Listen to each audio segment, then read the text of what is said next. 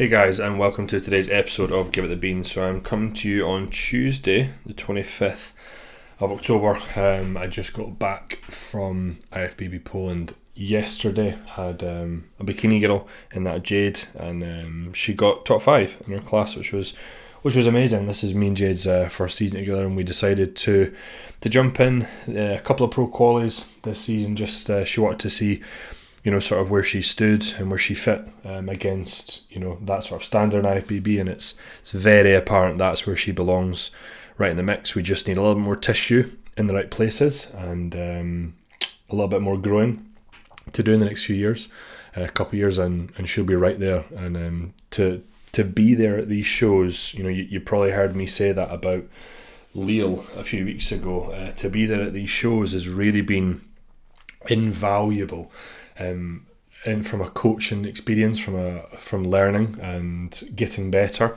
and that's just simply knowing now what the IFBB want internationally is. Uh, the judging is very, very consistent. I think that in the UK, from federation to federation, it can be a little bit inconsistent, and at times it's it's hard to know kind of how or why they're judging it and, and the placings, the reasons behind them. Whereas in internationally, it, it's it, it's it's very clear from class to class exactly what they're looking for. Um, which you know, if I hadn't went to those two pro qualies, I wouldn't have. I wouldn't have got the, the clarity that I've now got. So yeah, I think it just reiterates again in my mind to, to go to your client shows. I don't care if it's a if it's a local show if it's one that's two, three, four, five hour drive away, or if it's one internationally, like you can get there, go. And look, I understand we can't make them all. I'm uh, I'm a father of a we've got a one year old boy, and we've got another one on the way June, January. So I understand it's hard at times to get to shows and leave family and whatnot. But wherever you can, you know, your athletes invest so much time in you that you kind of owe it to them and to invest that time back. And going to shows is just part of the job. And if you um if you aren't willing to go to shows, you know, don't do it you know, do something else because your athletes deserve you to go to those shows. Um, and, and, and I get buzzed, you know, seeing them in person on stage doing their thing, getting a result is uh, it's an incredible uh, moment to be part of, and because um, that's something that you know you'll have forever. But those athletes will remember for the rest of their life, um, their first show, their second show, whenever it is. Um, but hey, I'm, I'm rambling on as I always do. Today's episode, it's been one that I've been asked to do for a long time, and um, I've held off mainly because I've, I've not been writing as many articles for the website as I used to. I used to do every single week, really, uh, in, the, in the past, God, three years. But with uh, those sort of like, that busy run of period of shows, um, I, I, I, backed off the gas a little bit, and uh, mainly because there's over there's over hundred articles on the website, and uh, often I like to have a podcast go alongside uh, an article, but I wanted to get it down on paper put it on the website and then do the podcast so you guys have both pieces of information. So today's podcast is all about pharmaceutical diuretics. Now these are not to be confused with natural diuretics. These are pharmaceutical ones. Uh, if you're a natural bodybuilder, uh, don't know if you want to click off now. Uh, maybe you want to listen to it and learn, of course. But you know, if you're natural, you cannot use these. But if you have been involved in bodybuilding for some years, then you'll no no doubt know what it means when we speak about getting dry. And if you don't, uh, it's part of the criteria required for a lot of the larger bodybuilding classes. And it's often why some athletes will use these pharmaceutical diuretics. So when we mean dry, we're, we're referring to um, the, the skin being quite uh, quite tight to the muscle. The muscles are popping. There's no sign of visible fluid.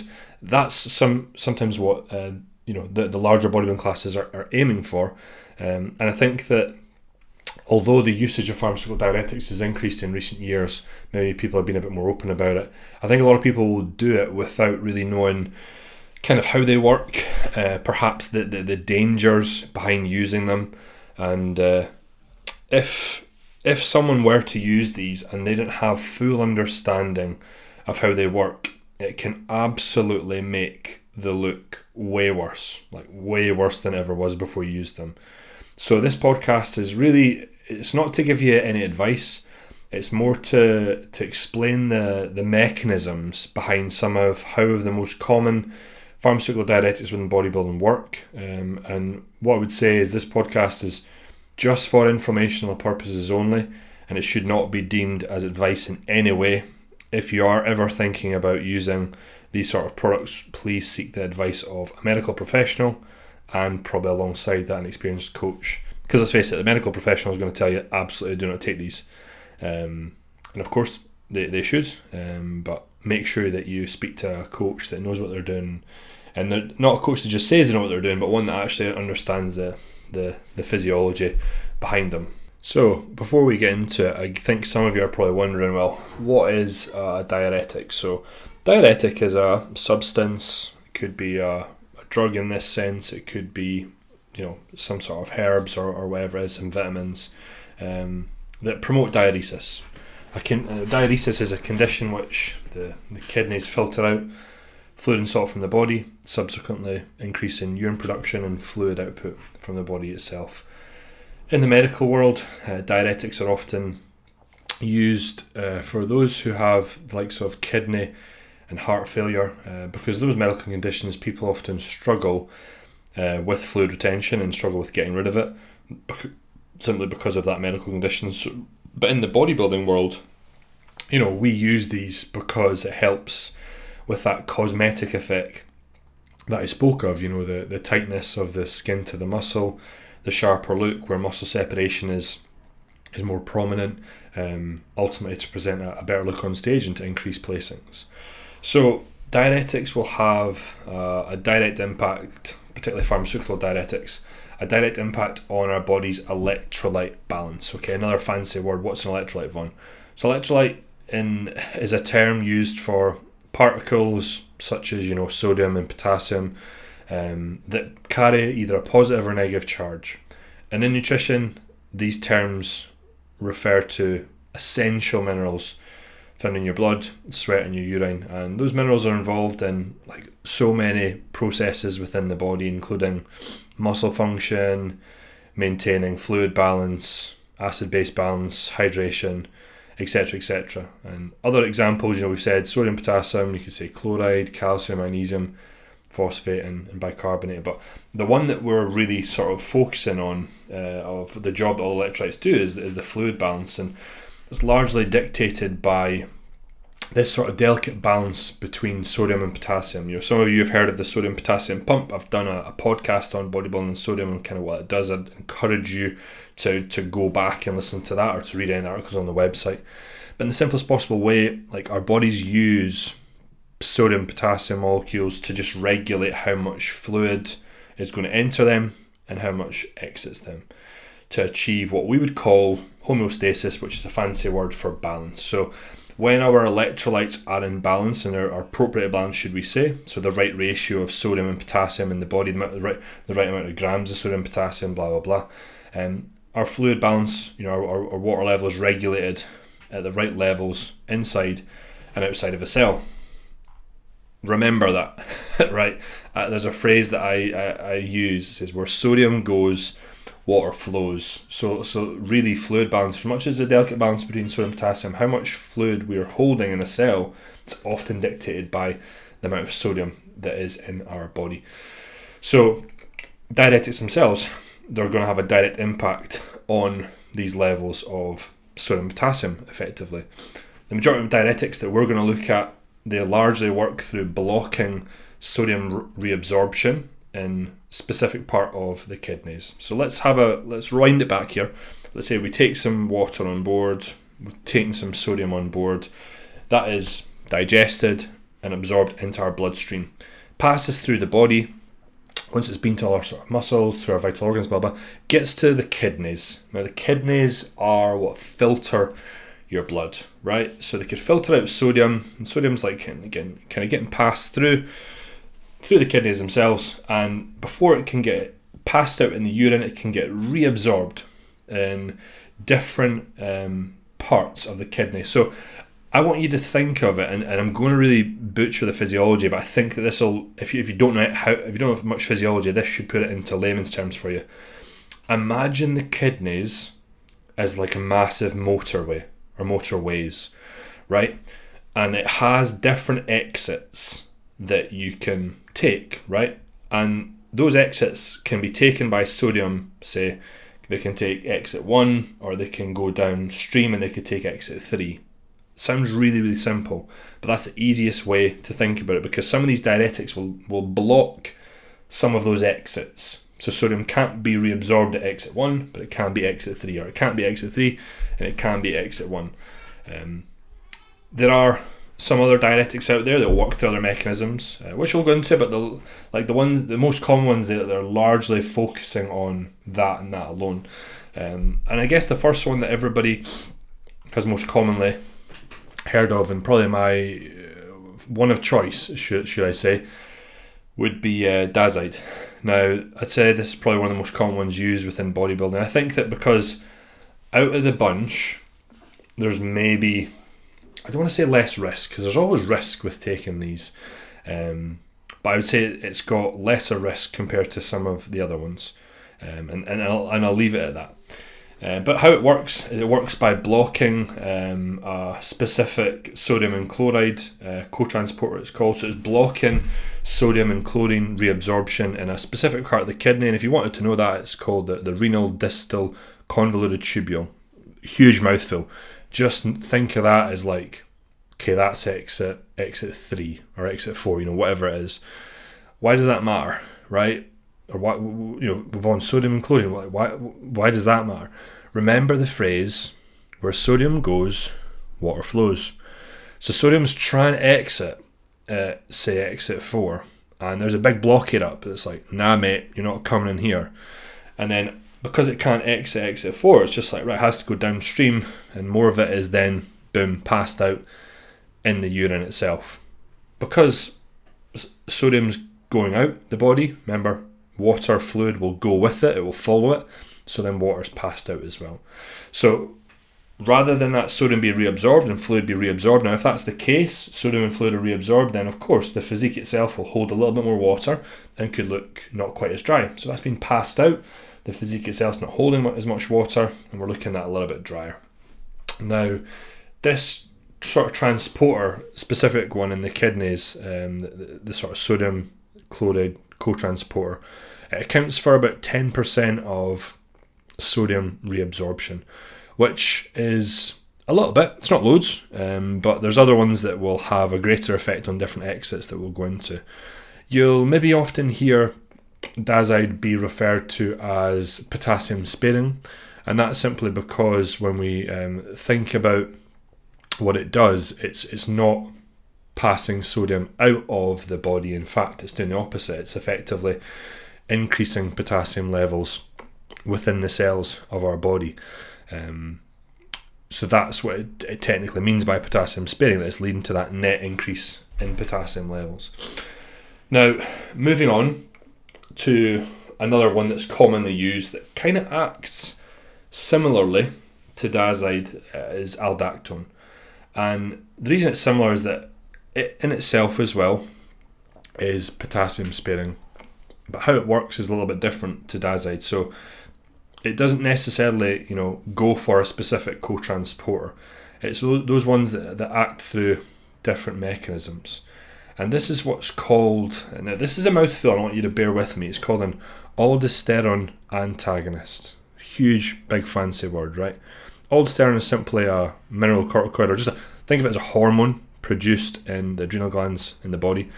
And this ultimately influences electrolyte and fluid balance within the body itself. But in the kidneys, what it does, when it's when it's produced, it increases sodium channels, allowing more sodium to be reabsorbed in the body, and this sort of increased sodium retention, you could call it, which usually will result in uh, an increase in blood pressure, an increase in fluid retention, all the stuff that maybe perhaps we, we don't want. The word, so that's the, you know, aldosterone. The word antagonist effectively means blocking, right? So effectively, what aldactone is doing, it's blocking the receptor at which aldosterone usually binds to. So aldosterone can is maybe doing its thing, you know, that's coming coming into the kidney, that's that's going to these exits, so that's going to these places where it goes, right, we're going to build an exit here, right? It's like but it's at a specific point on the motorway. And aldactone just pretty much goes to that exact point and just goes, nah mate, see you later. I'm taking this space up. Where you were going to build that that exit, I'm taking this space up. Fucking jog on. So then that can't do. And I know that sounds again really really silly, but hopefully that's the way you're looking at it. Um, so usually where aldosterone's coming in, it can't do. So meaning that this sodium channel um, can't be effectively made. So sodium's not reabsorbed, and again it'll be excreted excreted in the urine. Think about that phrase where sodium goes, water flows. So again, boom, sodium's coming out of the body. As is fluid, there's an increase in urination. Um, I would say that the only, one of the similarities between the two is that it's going to act on uh, the, the, part of the kidneys very similarly to um, Dyazide, you know, that distal convoluted tubule, but it'll also act upon the, the collecting ducts as well. So that's going to usually impact, you know, say two exits rather than just just the one that Dyazide was doing. Now, the the last one I'll probably discuss because it is kind of commonly used, uh, or it has been in the past, um, but which I feel have no place in assisted bodybuilding is loop diuretics. And these are ones such as Lasix, um, and in my opinion, as I says, they should not be used, and I'll go into why. And they act upon uh, a specific, it's actually sodium, potassium, and chloride transporter, a co-transporter, in a place in the kidneys called the, the thick ascending limb of the loop of Henle. Huge mouthful, right? Just say that this is a this is a big exit on the motorway, right? And what that is doing is it's blocking the reabsorption of all these, and of course, naturally, there'll be fluid loss from the body. But this part of the kidney that it blocks it from, is there's a greater amount of sodium reabsorption, counts for usually 25% compared to other sites. You know, we had we thought about Dyazide in that place that was 10%. This is now 25. So its effects can of course be a bit more prominent, which could lure people into thinking, oh well, I'm gonna I'm gonna want to use these. Um, however, the subsequent effect of that co-transporter being blocked means that there's actually an increased loss of calcium in the urine, and uh, calcium, if you didn't know, plays a key role in the contraction in the metabolism of the heart. Therefore, persistent low levels of calcium could lead to heart failure. And if you have been around in the fitness industry um, over the past couple of years, you'll know that there's been uh, quite a few deaths from the misuse of not just loop diuretics, but the combination of of them. And it's so sad to see. It's, it's so so sad to see um, that people have died from from that. And um, you know, it's not my place to, to point out the who they've been coaching with or anything like that. No one here in the UK. But um, again, as I said, it's it's so so sad. And if, if a coach is prescribing these and they don't know the why behind them, what you got to do as you're using them, uh, they just yeah, they're a fucking shit coach and they shouldn't be in the industry. Um, but we'll get into the dangers in that soon. Uh, the, the one thing I, am not going to go into any other ones because I feel like they're the most common ones. And if I was to go into other ones, they're not they're not used, so I don't think there's any point. The uh, the rebound though is something that we do need to to discuss. So it's worth pointing out that if you've used uh, a drug that has manipulated your electrolyte balance, um, what I want you to remember is the human body is a master of balance, of homeostasis, and it will always want to go back to normal. Always, it, it likes to be balanced, and it's always going to try and come back to there. So you're even using a drug that is pushing sodium out, pushing fluid out of the body. What the body will try and do is it'll it'll notice you're doing that, right? The body's smart, it'll recognize that, and it's going to try and do the opposite right? It, it's figured out that there's something that's in its body, and it's like, right, there's something that's pissing, so- pissing sodium and fluid out. I'm going to increase, I'm going to do my absolute utmost to increase sodium reabsorption, to increase fluid reabsorption, and I'm going to do that at a super, like a super high, higher, higher compensatory effect. Was that? As we, I was getting a bit tongue twisted myself there, wasn't it? They're going to do that at a more elevated level than they usually would do. How does that sound? So how does it do this? Right. Well, it's got some, let's say, let's let's call them warning signs. warning, you know, things that, that trigger off, like hey, hey, like a sensor. Let's call it a fucking sensor. There we go. So we've we've recognised one of the hormones such as aldosterone, right? So imagine that that sensed that oh fuck, sodium channels are being blocked. So what we're going to do is, you know, once that the usage of that drug drug has ceased, well, fuck, I'm going to increase aldosterone to increase more sodium channels in the kidney to increase water reabsorption. But there's also uh, one called antidiuretic hormone, ADH for short. This is a hormone that's again involved in the regulating of the amount of water in your body and controlling the amount of water uh, the kidneys reabsorb as they filter out waste from your blood. An increased production of ADH is going to lead to more concentrated urine to reduce the loss of fluid from urination, making our body retain fluid. So, both these hormones or both these sensors are going to be, you know, they've sensed, right, boom, we, we sense that things are low, boom, we need to react.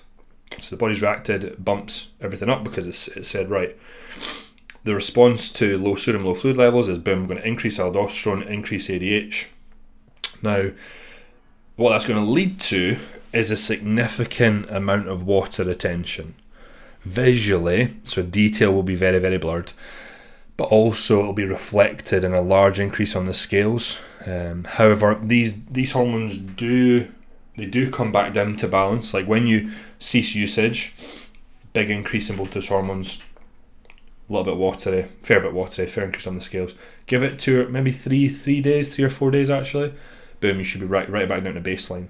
But as a coach prescribing those, you need to know what you need to do in those three or four days to help that client get back to baseline. Because imagine that you're doing a show one week and then the next, which often happens. I've had clients do it. Um, and we'll have, we'll have loads of clients do it next year, or two, three, four shows on the bounce. You need to then consider can you get back down to baseline by the time you need to load in the next show? Then you may be becoming reliant on these to load into the next show? The answer is yes, you can do it. I've done it this season, last season, um, and I've done it with clients that have had shows three weeks in a row, and the look has been fantastic each each one of those.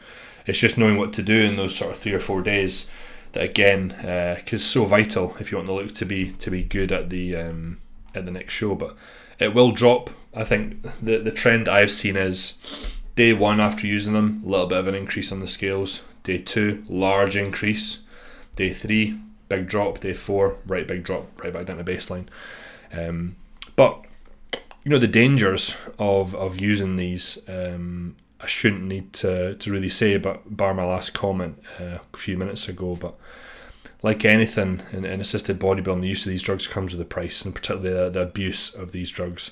How you react to one of those uh, diuretics might be completely different to another one, um, and the same goes for the reaction between uh, you know used individuals. Just because Big David down the gym said he was fine when he popped the Dyazide, doesn't mean you will be. You know, just because your mate used aldactone and he was fine, doesn't mean that you'll be.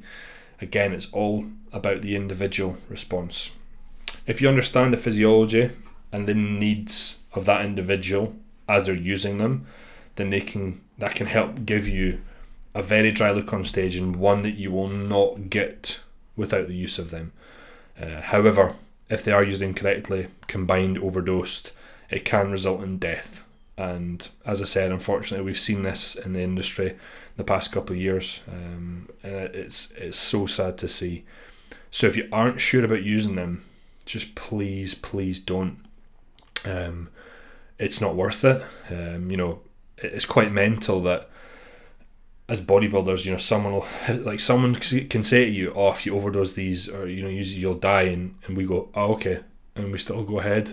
Like it's it seems to the outside world, it probably seems like crazy, but as I says, if if you know what you're doing, um, and and you pick the right ones, I feel that these can be really really useful on stage and have helped um, helped with the look for a few of my clients' shows, and they've done incredibly well from that. But you need to know what to do uh, with your fluid, with your sodium as you're using these, and, and that's the thing. If you don't, if you're unsure, please, please don't even bother. So, to conclude the episode, to summarise it, you know, the, the use of pharmaceutical diuretics in bodybuilding is becoming more and more prevalent.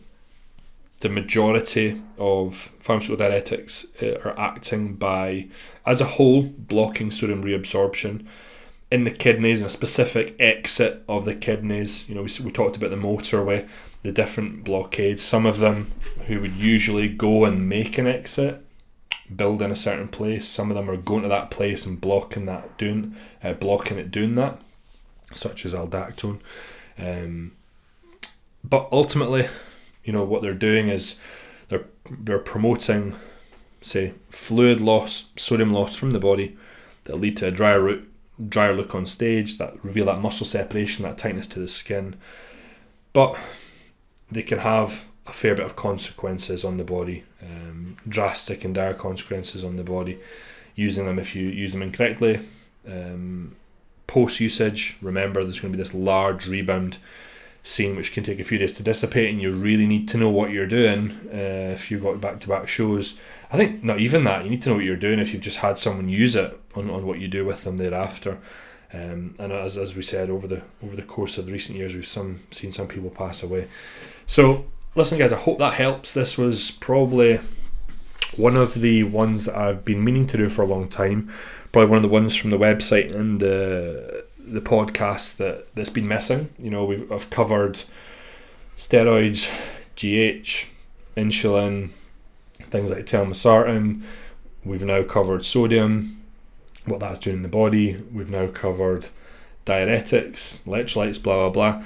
If there is anything out there that you are wondering, well, actually, Vaughan, I'd like to know more about this, or hey, you've talked about that, but could you go into more detail?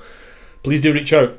You know, like that, uh, the, the, amount of articles on the website, we, um, I always ask Ali and Clement, give me an idea, because, excuse me, once you've written about so many things, it's you don't want to repeat yourself, right? So if there's any, anything that you want to hear about, please just do reach out to me on Instagram and say, hey, Vaughn, can you do an episode on this? You know, blah blah. blah. I'm more than happy to, to take on board um, some ideas, absolutely. And if you are thinking about competing next year, uh, the team already for 2023 is looking really, really strong, really, really strong. I can't wait already to to get to March. 26th of March is the first show, and just see some of them on stage. It's going to be phenomenal. Uh, if you are thinking about competing but you haven't signed up yet, please do get in touch for next year. Um, I do specialise in those athletes that are in their sort of first to third year. That's kind of my niche. That's where I stay, and because that's where I'm, I'm best, and I know the support that you guys need. So please do reach out. For everybody else, wherever you are,